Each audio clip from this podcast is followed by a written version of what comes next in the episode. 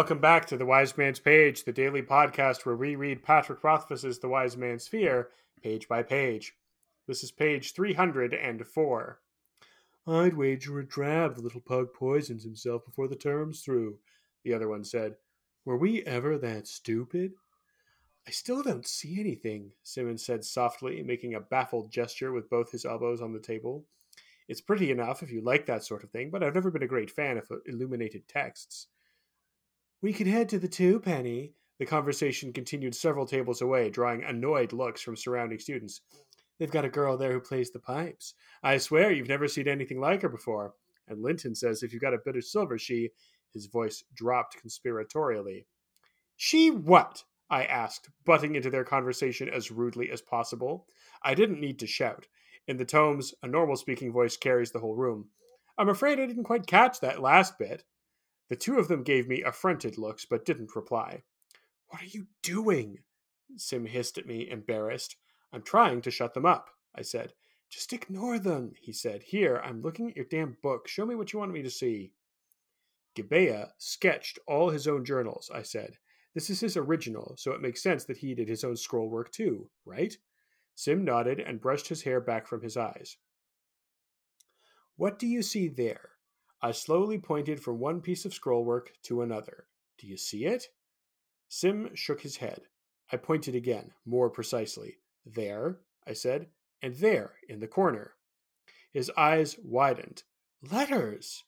I? V? He paused to puzzle them out. Ivare enim euge. That's what you were rambling about. He pushed the book away. So what's the point, aside from the fact that he was nearly illiterate in Temic? It's not Temic, I pointed out. It's Tema, an archaic usage. What is it even supposed to say? He looked up from his book, his brow creasing. Toward great good? I shook my head. For greater good, I corrected. Sound familiar? I don't know how long she'll be there, one of the loud pair continued. If you miss her, you'll regret it. I told you I can't tonight.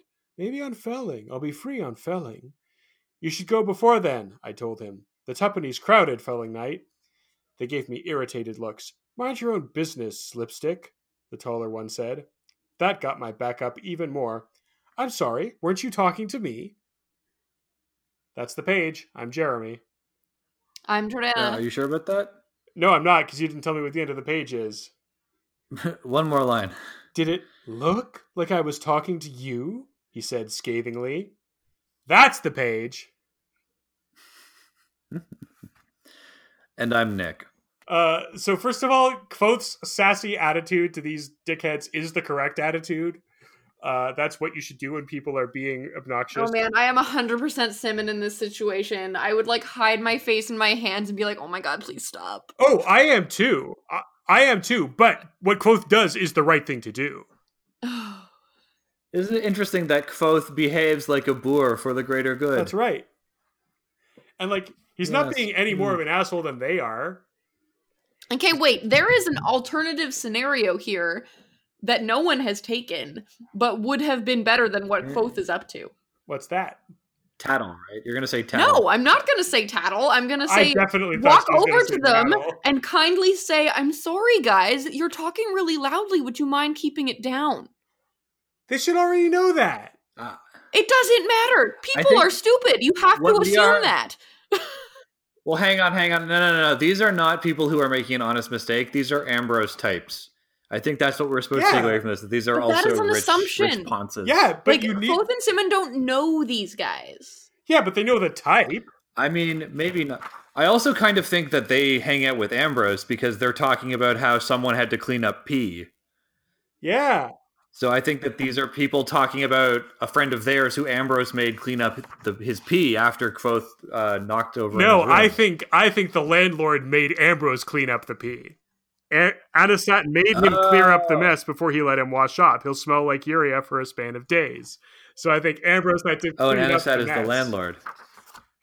Either okay, way, good. But either yeah, way, I, I that's an assumption, and even if it's true, it is better to first take the high road and then if that does not work then you can go tattle i'm sorry i, I must disagree when you already know that someone is bad like these guys are, then you don't. But you don't take... know. It's an assumption.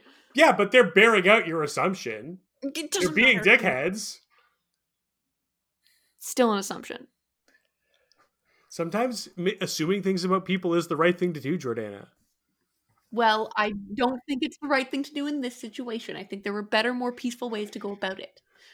More peaceful. Also, d- don't tattle, don't snitch, don't call a cop. Uh, take the law into your own hands. yeah, just walk around with a baseball bat wrapped in barbed wire. Use it on whomever you please. Um, I'm sure that works well for your like six four self, but some of us are small and meek.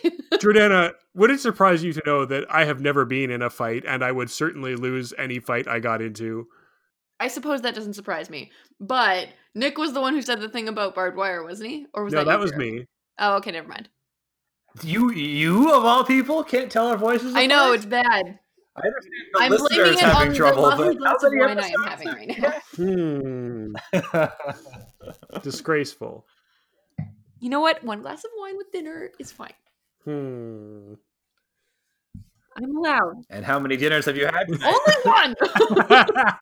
Jordana, what you do in your own home is your business. Exactly that. Yes, that. yes.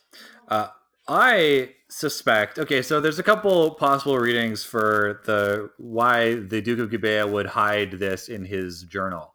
One of them could be uh, as a means of sending a message to Amyr or leaving a mark for future Amyr. Another one could be sort of like asking forgiveness. Um, well, that's an interesting. Like it could be that he's hiding this in here as a, yeah, like as a way of saying to future readers, like I know what I'm doing is wrong, but uh, you know i'm i'm mindfully and intentionally weaving this message in here to let it be known that i did it all for the greater good. This feels a little bit like more intentioned but a little bit like how the the drawings of the people on the pot were were done on uh book of the path paper. It's like a protection but it's not. I guess this is like a post post bad thing apology more than it is a protection of a bad thing occurring, but like it feels similar. Yeah. Well, this is like a Dan Brown thing. This is like a puzzle where they've hidden a message in an ancient mm-hmm. scroll. Mm. This also kind of suggests that there's more to be found, like looking in the illuminations uh, or the illustrations of other books might might include some hints to things. Like, for example, the beautiful illustrations in the book about monsters that Kvothe found. Uh, maybe there's information hidden in there. Ninety percent of the things you're going to find in the marginalia of an illuminated manuscript are going to be like drawings of snails jousting and dicks that are growing off of trees. But the other ten percent are going to be secret coded a message coded messages from the Amyr. Yeah, or uh, the messages that hide the true location of the great library at the center of the monastery. Are you doing a Dan Brown joke? I'm trying to remember what the thing is. No, I'm I'm trying to. I'm actually the Name of the Rose, which is what Dan Brown is cribbing, is a really great book, and I'm trying to remember what it is they're hiding in that book. Can't be that can't great if you can't remember. I, well, it's the journey, not the destination. I mean, I th- I like both of your potential reasons for why Gibea did it, and I also think it's very possible that it's both, right? Like I I would wager that the Amyr had ways of passing knowledge down to each other and sort of subtly, you know, indicating that an Amyr wrote this, and so you should pay attention to it. But I also wonder if I'm sure Gibea, unless he was an unrepentant sadist, he probably did feel bad for what he was doing, but think that it had to be done. This also possibly supports my theory that the Amyr are decentralized and have been for a long time. Um, that it's not like they all meet up together and, and take orders from the Amyr High Council. It's more like uh, something that you you know you operate in as your own distinct cell, uh, and you pretty much have autonomy. And all you do is sort of leave messages here and there for direction from other Amyr.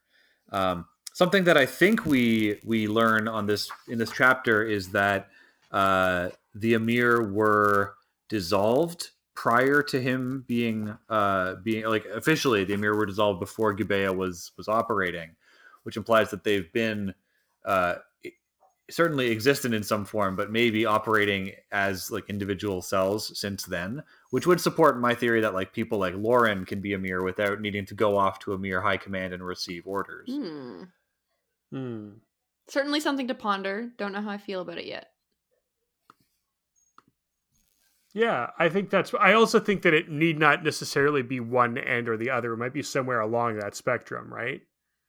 You know, they, they might not be completely decentralized, isolated cells, but they might not also have like a super structured like command center. There might be like Elder Amyr uh, who command more respect, but who aren't like completely authoritative.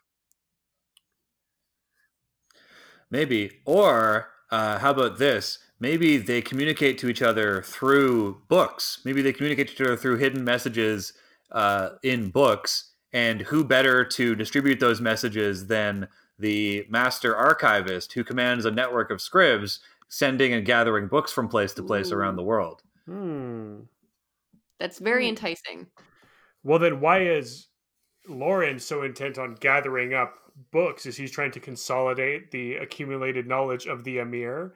Maybe he's not hiding Amyr knowledge from Kvothe for Kvothe's own good, but to prevent Kvothe from learning the truth because he is in service to the Amyr's enemies, and he doesn't want another Amyr, you know, coming into being through through Kvothe, like learning about them. Oh, that feels like a lot of layers. As long as we agree that Lorren is intentionally hiding information. I, I do from not agree I'm that. happy. I'm just saying that if he is, that might be a reason.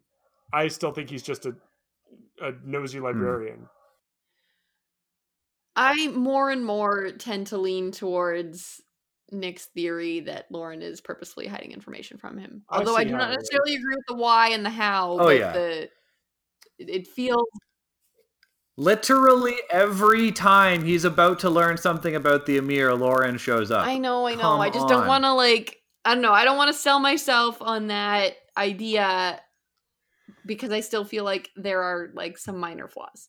Well, and remember how betrayed I felt when I bought one of his crackpot theories, hook, line, and sinker, and then a week later, a listener brought me back to my senses by showing me that Nick's evidence was not all it was cracked up to be. Don't be Ah. taken in by his lies, Jordana. I see. So what we truly need here is a listener's mail.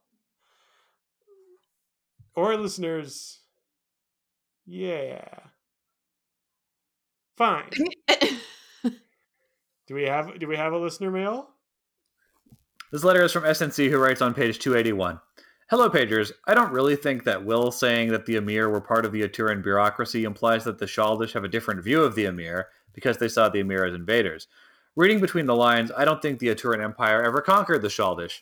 In lands that were a part of the Aturan Empire, like the Commonwealth and Vintas, the dominant language is Aturan, the dominant religion is the Tehlin Church, and the law is the Iron Law of Atur. Meanwhile, the Shaldish still speak their own language and don't seem to follow the Tehlin religion.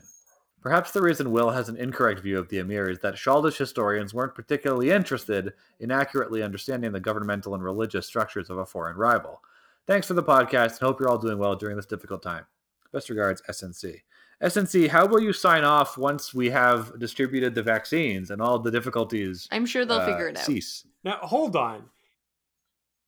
I'm sure If- there'll be new difficulties. the Shaldish did not take an interest in the inner workings of the Aturan Empire's structure, then is that not in and of itself a different perspective on the Amyr, which would then justify Nick's take? Like potato potato here. Also, like I'm not even convinced they weren't a part of the Aturan Empire. There were plenty of parts of the Roman Empire that did not all speak Latin. They were still speaking Brythonic in in England when the Romans showed up. Oh, I didn't know that. Although that makes perfect sense. Latin was the language of like the educated class. If you wanted to like get in with the Roman aristocracy or get into like the Roman army, you had to learn Latin. But I don't think they just like taught made everyone learn Latin by the sword. How tedious would that be? As long as you paid your tr- your taxes on time, they didn't really care. I don't know. What's going on over there? oh, Mm. Toby's drinking water. Let water. us all slurp. Let us all slurp, slurp, He's a slurp thirsty from our boy. bowls on tomorrow's page. Of Bowls of podcast. The wind. Wing.